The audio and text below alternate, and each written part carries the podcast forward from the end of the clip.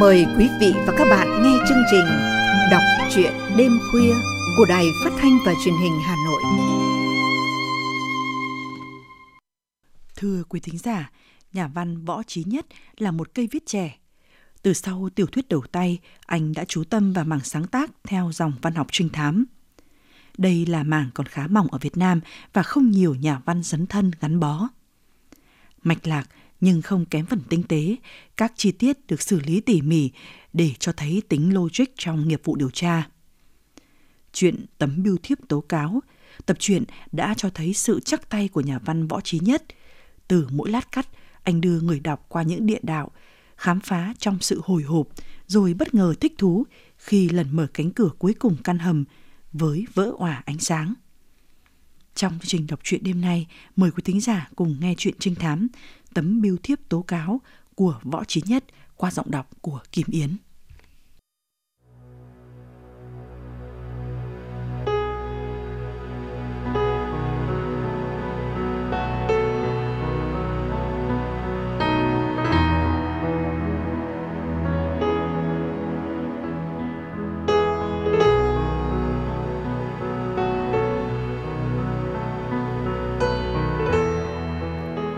Không phải ai cũng có cơ hội kiểm chứng sự hào phóng của bà chủ chuỗi cửa hàng Macca, nơi cung cấp các loại hạt đặc trưng ở vùng Tây Nguyên nước ta như là hạt Macca, hạt cơn nia, hạt ca cao và nhiều đặc sản khác nằm trên đường Amazao thành phố Buôn Ma Thuột.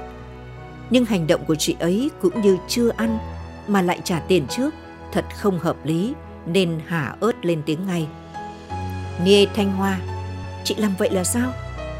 Không sao cả, đây chỉ là món quà mọn gửi đến cô vì đã đồng ý giúp tôi thôi, không hề có ý gì khác.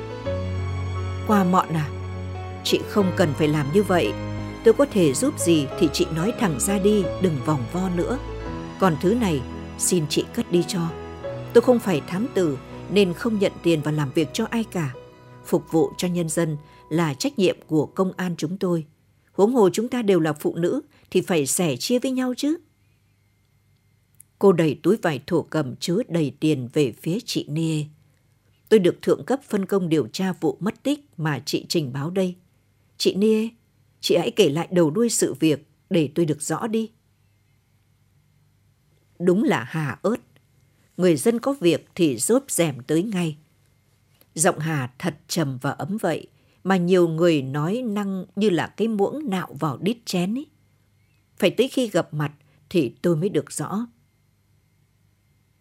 Rồi chị ta kéo dây kéo lại. Gập giỏ sách để vào lòng. Dường như là sự việc Hà ớt không nhận tiền làm Nie vẫn chưa thực sự tin kể ra rắc rối của mình. Nhưng Nie nghĩ gì đó rồi gật gù ra vẻ biết ơn. Chuyện thế này, cha tôi là một thầy giáo đã nghỉ hưu và dọn đến ở cư rút sinh sống trong một căn hộ nhỏ trên đường Inegong thuộc một năm. Vào dịp Giáng sinh hai tuần trước, ông gửi tấm thiếp mừng đến con trai tôi. Đứa cháu ngoại duy nhất của ông như mọi năm thì tôi phát hiện. Chị phát hiện ra điều gì? Cô đặt ly nước vối xuống bàn, bày tỏ sự thắc mắc của mình bằng ánh mắt chăm chú. Chữ ký trên tấm bưu thiếp đó đích thị là chữ ký của cha tôi. Nhưng khi tôi gọi điện thoại để cảm ơn ông thì ông không nhấc máy. Để tôi cho cô xem. Tôi có mang theo làm bằng chứng đây. Rồi chị ta rút ra một tấm thiếp màu đỏ có in hình cây thông và đàn tuần lộc màu vàng trong túi vải đưa cho Hà xem. Đây, cô xem đi. Tôi lấy làm lạ và vài hôm sau đó tôi lại gửi cho cha mình một lá thư khác. Đòi ông kể một câu chuyện cho con trai tôi nghe nhưng lại không nhận được thư hồi âm làm sự nghi ngờ của tôi trở nên có căn cứ hơn. Còn nữa, trong căn hộ của cha tôi có gắn một cái camera, nhưng nó chẳng giúp ích được gì. Hà xem qua một lượt rồi nói, nghề kinh doanh đã rèn cho chị một bộ óc sáng suốt. Chị nói đi, và sao nữa? Nhà văn trẻ Võ Trí Nhất ở thành phố Hồ Chí Minh. Chị ta vừa nói vừa rớm nước mắt, mặt cúi gầm, còn hai tay thì bấu chặt vào cái túi vải trên đùi. Tôi nghĩ là cha tôi đã bị bắt cóc và ai đó đang giả mạo cha mình. Tôi đã báo cảnh sát khu vực phụ trách địa bàn đó, nhưng khi chúng tôi tới nhà tìm thì không có ai ở đó cả. Và hôm nay chị hẹn tôi ra đây để nhờ tìm lại người cha đã mất tích của mình phải không? Cô nghiêng đầu sang một bên, kèm một nụ cười duyên dáng vì đã đoán trúng yêu cầu của người đối diện. Đúng, và tôi muốn biết ai là người đã giả mạo cha mình. Hà ớt vén tóc lên tai, rồi kéo ghế xích lại gần đi nắm chặt bàn tay đẫm mồ hôi của chị ấy. Vậy là tôi đã hiểu được hoàn cảnh của chị. Nhưng tôi là cảnh sát hình sự. Tôi sẽ cần một đồng nghiệp nữa trước khi bắt tay vào điều tra vụ việc. Giờ thì chị hãy về nhà và chờ điện thoại của tôi nhé.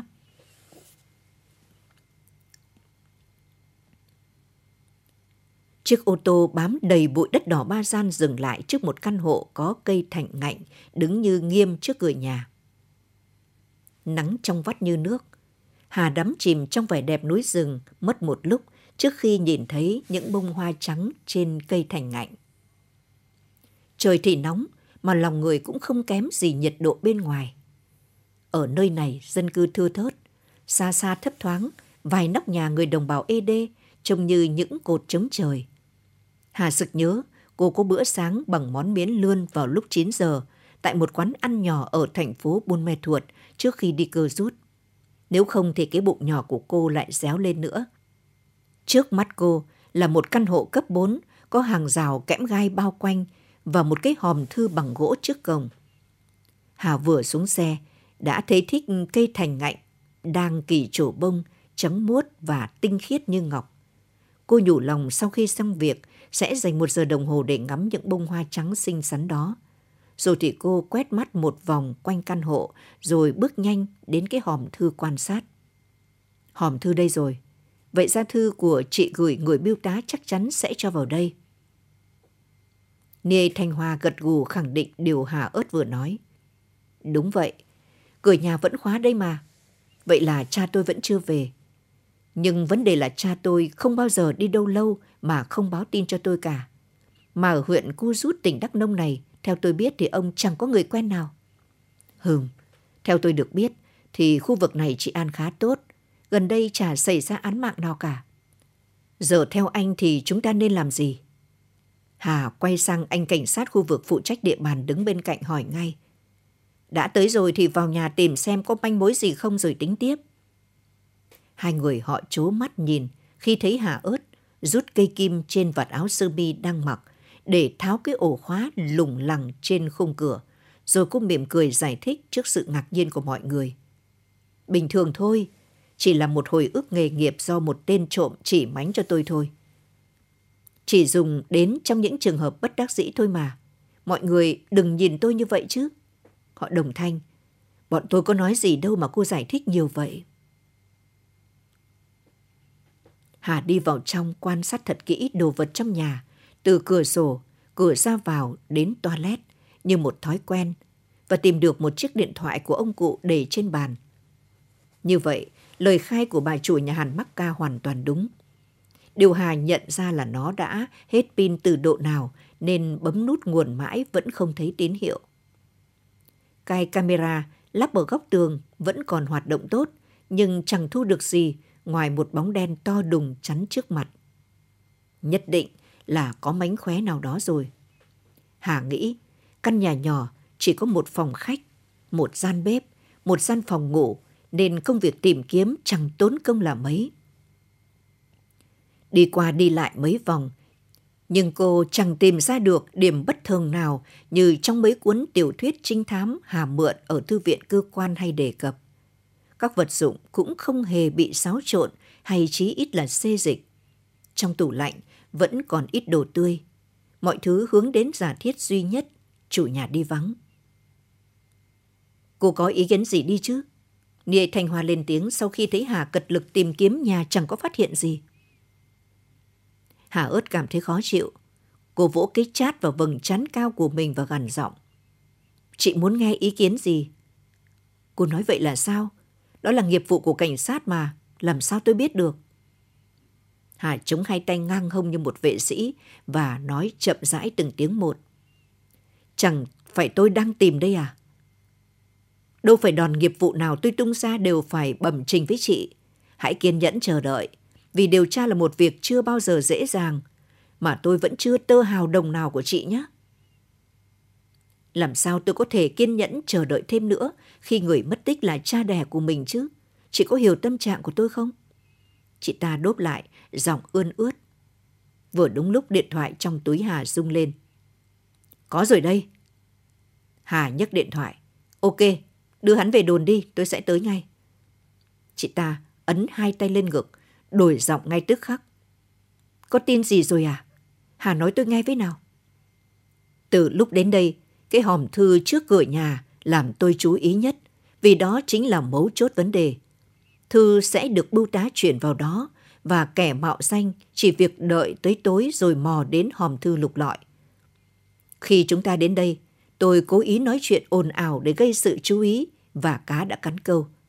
Cộng sự tại chỗ của tôi đã tóm cổ nghi can khi hắn lọ mọ ở góc đường cách chỗ chúng ta đang đứng không xa. Hay quá! Chị trách lầm Hà rồi. Chị ta reo lên như một cái máy đun nước. Sự bực dọc vừa đó cũng biến đâu mất. Thay vào đó là một nụ cười tươi như là tiên nắng sớm dọi qua khung cửa sổ. Giờ chúng ta đi gặp nghi can, nhưng chị phải cung cấp cho tôi một tấm hình của ông cụ đấy. Chúng ta sẽ cần đến nó. Người đàn ông nhỏ thó, có nước da gà di, ngồi co cụm trên ghế trong một tư thế khắc khổ chưa từng thấy. Gã đeo một cái kính cận rất to, che gần hết vùng mắt của mình. Thế nên trông gã giống như một thầy giáo thất nghiệp hơn là một thợ may có nghề.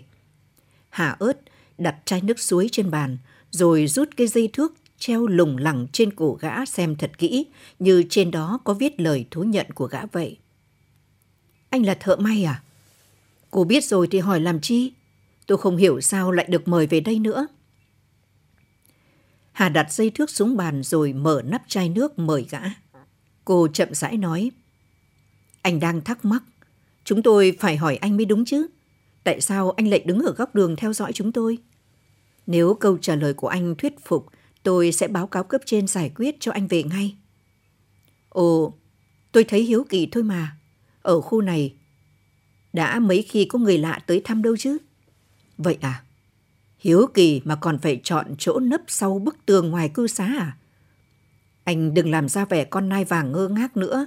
Tôi chán ngấy vẻ mặt đó lắm rồi.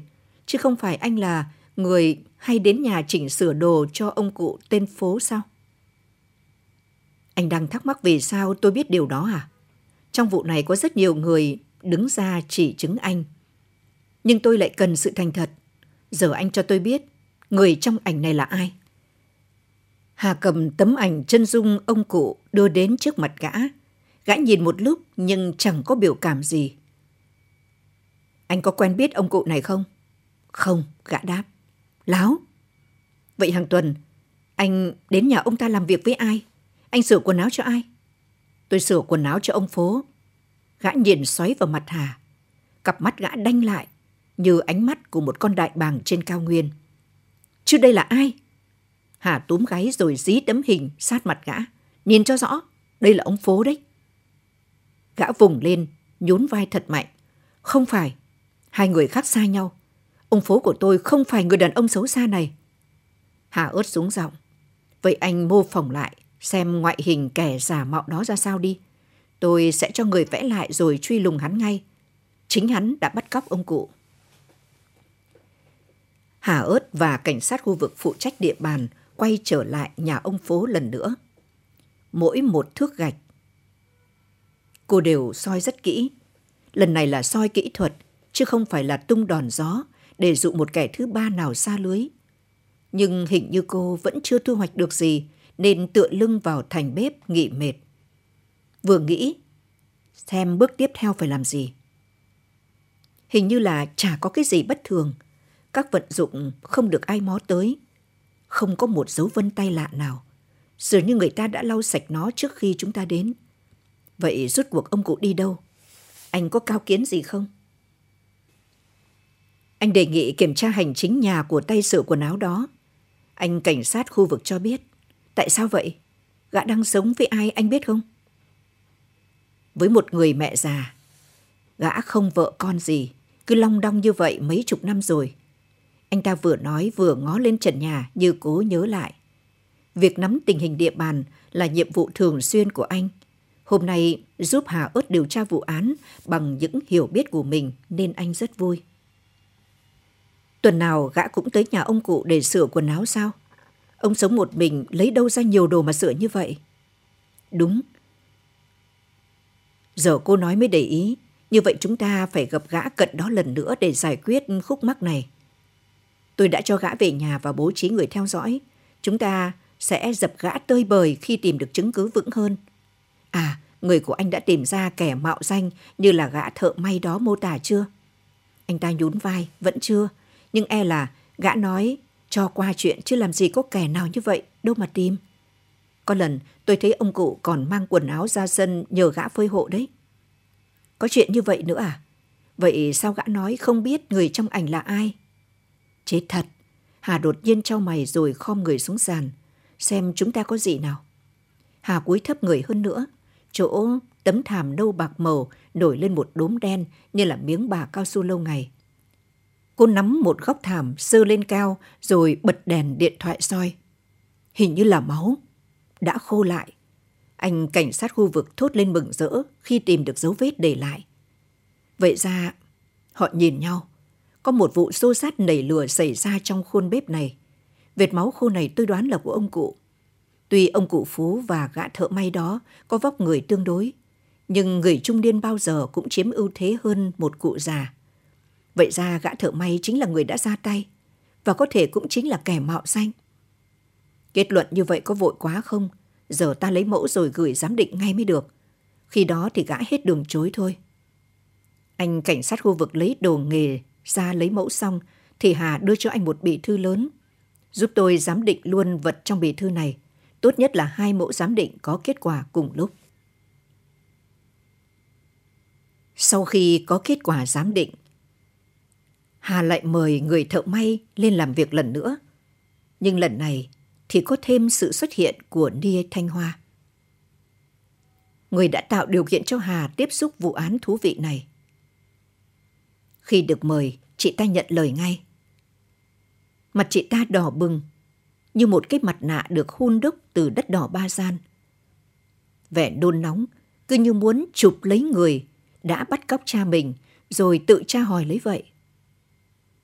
Nhưng người trông coi họ không cho họ làm thế và yêu cầu họ phải ngồi yên chờ đợi đã. Và đã gần một tiếng đồng hồ. Và việc cho nghi can chờ đợi cũng là một chiến thuật điều tra của Hà ớt.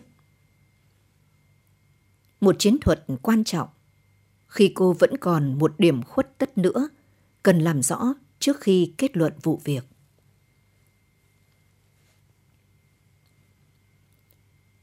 Khi cô bước vào phòng làm việc, thì hai người họ đã đứng dậy. Mỗi người ngó ra ngoài một cái cửa sổ. Không ai để ai vào mắt. Nie thì tay này, đấm tay kia thùm thụp. Cho đến khi Hà ớt xuất hiện và vỗ nhẹ vào vai, chị ta mới chịu thôi cái trò đó. Anh chờ có lâu không? Chúng ta làm việc chính nhé. Anh nói cho tôi biết, lần cuối anh gặp ông cụ là khi nào? Không nhớ rõ, hình như là hai tuần trước, buổi chiều. Anh ta ngồi vào bàn ngay sau đó và dùng cái giọng thâm trầm như mọi khi trả lời câu hỏi của Hà. Thế à? Thế anh đến đó để làm gì? Để sửa quần áo. Cô hỏi thừa. Hà cười mỉm, kéo ghế ra ngồi đối diện người thợ may. Bấy giờ, chân dung của Hà ớt trong bộ trang phục xanh lá mạ có những ngôi sao xếp ngay ngắn trên bờ vai đã hiện rõ trong mắt anh ta. Bốn côi sao sáng trên cầu vai càng sáng hơn dưới ánh đèn trong phòng ghi lời khai. Sửa quần áo à? Ông cụ sống một mình, cũng chẳng có đi đâu ra ngoài. Cứ rút này, thì làm gì có nhiều đồ để anh sửa như vậy? Hà trông anh ta, có vẻ bối rối bắt đầu xuất hiện. Cô liên tục với chiến thuật đấu tranh tâm lý, luôn là vũ khí sắc bén của mình. Lần trước khi anh có mặt tại đây, Chính anh đã mô phỏng chân dung kẻ mạo danh là tôi đã nghi ngờ rồi. Chính ánh mắt anh đã cho tôi biết điều đó. Khi anh hướng sự nghi ngờ của chúng tôi sang một người khác, mà người đó do trí tưởng tượng của anh mà ra. Ánh mắt anh sáng rỡ. Và vì vậy, tôi kết luận là anh đang nói dối. Và đây là một trong những phi vụ bắt cóc anh làm đầu tiên, có phải không? Cũng là giả thiết như cô thôi. Làm gì có chứng cứ. Gã bình thản đáp, rồi ngả người ra thành ghế khi hạ ớt kéo ghế xích lại gần hơn. Có một cuộc xô sát xảy ra trong gian bếp nhà ông cụ vào hai tuần trước. Ông cụ bị ngã, đập đầu xuống sàn. Tôi đã phát hiện ra dấu máu đã khô lại trên thảm và tôi đã lấy mẫu giám định thì đúng là máu của ông cụ. Bất thình lình, Nia Thanh Hòa xô ghế đứng dậy khi nghe cha mình bị tổn hại đến sức khỏe. Nhưng Hà kịp thời ra dấu cho chị ngồi xuống. Tiếp tục lắng nghe vì đoạn cao trào chưa tới. Sở dĩ Hà mời Nia vào đây là có lý do. Bởi đây là một vụ bắt cóc khá đặc biệt. Còn Hà ớt thì mừng thầm vì vụ việc tiến triển theo đúng kế hoạch. Có thể là kẻ mạo danh đó đã theo dõi tôi. Khi tôi về, hắn mới ra tay thì sao? Hà cười khẩy. Tôi biết đằng nào anh cũng sẽ chối, nên cách đây 20 phút tôi đã đến nhà anh kiểm tra. Tôi tìm thấy mớ bóng bay chưa sử dụng hết mà anh dùng để chắn tầm nhìn camera khi vào nhà ông cụ và cả khi đi rút tiền ở các trụ ATM hay khi lục lọi hòm thư trước cổng nhà. Tôi còn biết anh có mẹ già bệnh nặng, nhưng anh có thể chối mà. Và tôi đã cho giám định một thứ khác. Vật chứng duy nhất có giá trị định tội. Anh trông tấm bưu thiếp này có quen không? Thứ gì vậy? Trong đó viết gì? Gã lại ngơ ngác. Nếu tôi là anh, thì đã nhận tội để còn được khoan hồng cứ chối bay bài mà làm gì.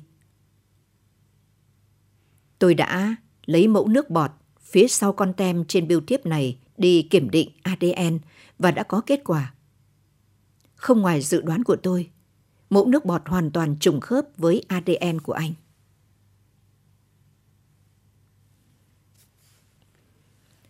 Nói tới đó, người thợ may ngã xuống ghế ngồi.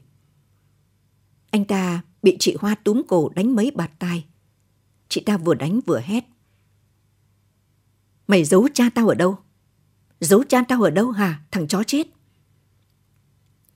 Hà ớt ngăn họ lại và bằng cái giọng thâm trầm như đến từ vực sâu, cô tiếp tục buổi làm việc của mình. Khoan đã. Tôi vẫn chưa nói hết mà. Vẫn còn một kết quả giám định ADN nữa. Hà ớt nói thật chậm nhất có thể. Cô nói vậy là sao? Chị Hoa ngừng khóc, rụi nước mắt lắng nghe. Cô ta ám chỉ tôi đấy. Phải. Tôi đã nghi ngờ quan hệ giữa anh và ông cụ phố khi so sánh vóc dáng của hai người, ánh mắt thói quen. Và khi anh cảnh sát khu vực đây cho biết, anh hay tới lui căn hộ của ông cụ để sửa quần áo và thường xuyên phơi đồ cho ông cụ là tôi càng nghi vấn hơn. Cho đến khi có kết quả ADN thì đúng như vậy. Anh và ông cụ phố có mối quan hệ huyết thống. Tại sao cô lại nhắc đến điều ấy? Gã thợ mày gào lên nức nở. Tôi không muốn mẹ tôi tới tuổi này rồi mà còn không yên. Mọi thứ nảy ra trong đầu tôi từ khi anh nhìn ảnh ông cụ phố mà rít lên rằng ông phố của tôi không phải là người đàn ông xấu xa này. Tôi đã kết công hỏi các nhà tâm lý học và họ giải thích rằng thay cho chữ ông phố, lẽ ra phải là cha tôi. Chị Hoa ngã xuống ghế, miệng kêu trời vì nhận ra người thợ may này cùng huyết thống với mình. Chị hãy bình tĩnh. Rồi Hà ngó qua người thợ may. Tôi biết anh không muốn nhận lại người cha đã dồn bỏ mẹ con anh. Ngay cả khi anh dùng một cái kính to để làm mình trông khác đi, hay là vụ xô sát xảy ra trong gian bếp. Nhưng vì mẹ anh chẳng còn sống được bao lâu nữa, nên anh mới mắt nhắm mắt mở để cho họ đoàn tụ bên nhau nửa tháng qua. Vụ xô sát trong bếp chỉ là ngoài ý muốn. Tôi nói có đúng không? Giờ cô tính sao? Anh ta áp chặt hai cổ tay vào nhau, đưa ra trước như là chuẩn bị đón nhận cái còng số 8 bập vào cổ tay mình. Hà mở một video gì đó rồi đặt chiếc điện thoại trên bàn. Cả hai người họ nhận ra ngay chiếc điện thoại của cha mình. Tôi không tính sao cả, vì nó vẫn chưa đủ yếu tố để tống giam anh. Anh chị biết không, khi tôi tìm đến nhà anh, tôi thấy ông cụ đang cho bà ăn cháo. Thật cảm động, và tôi ước là anh chị trông thấy như tôi, nên đã lấy chính cái điện thoại của ông cụ ghi lại khung cảnh đó. Đây là chuyện gia đình của hai người, chúng tôi sẽ không can dự vào cho đến khi có yêu cầu. Nhưng tôi nghĩ là anh chị hãy tôn trọng quyết định cuối cùng của ông bà cụ. Không thể, tôi không tin. Chị nê gằn giọng. Những giọt nước mắt đã sớm tuôn trào như là con thác Dreyzap. Chị đi ơi, chị chỉ tin vào điện thoại thôi sao? Hà ớt dầu dĩ, nó làm sao thay được tình thân của con người?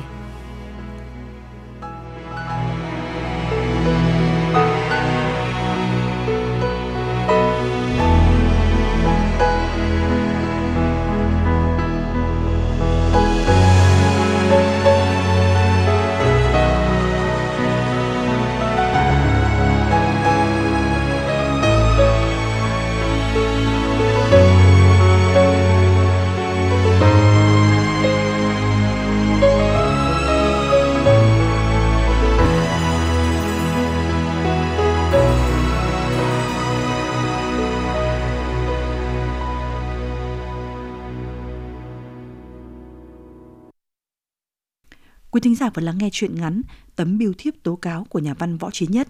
Cảm ơn sự quan tâm lắng nghe của quý thính giả. Xin kính chào tạm biệt và hẹn gặp lại.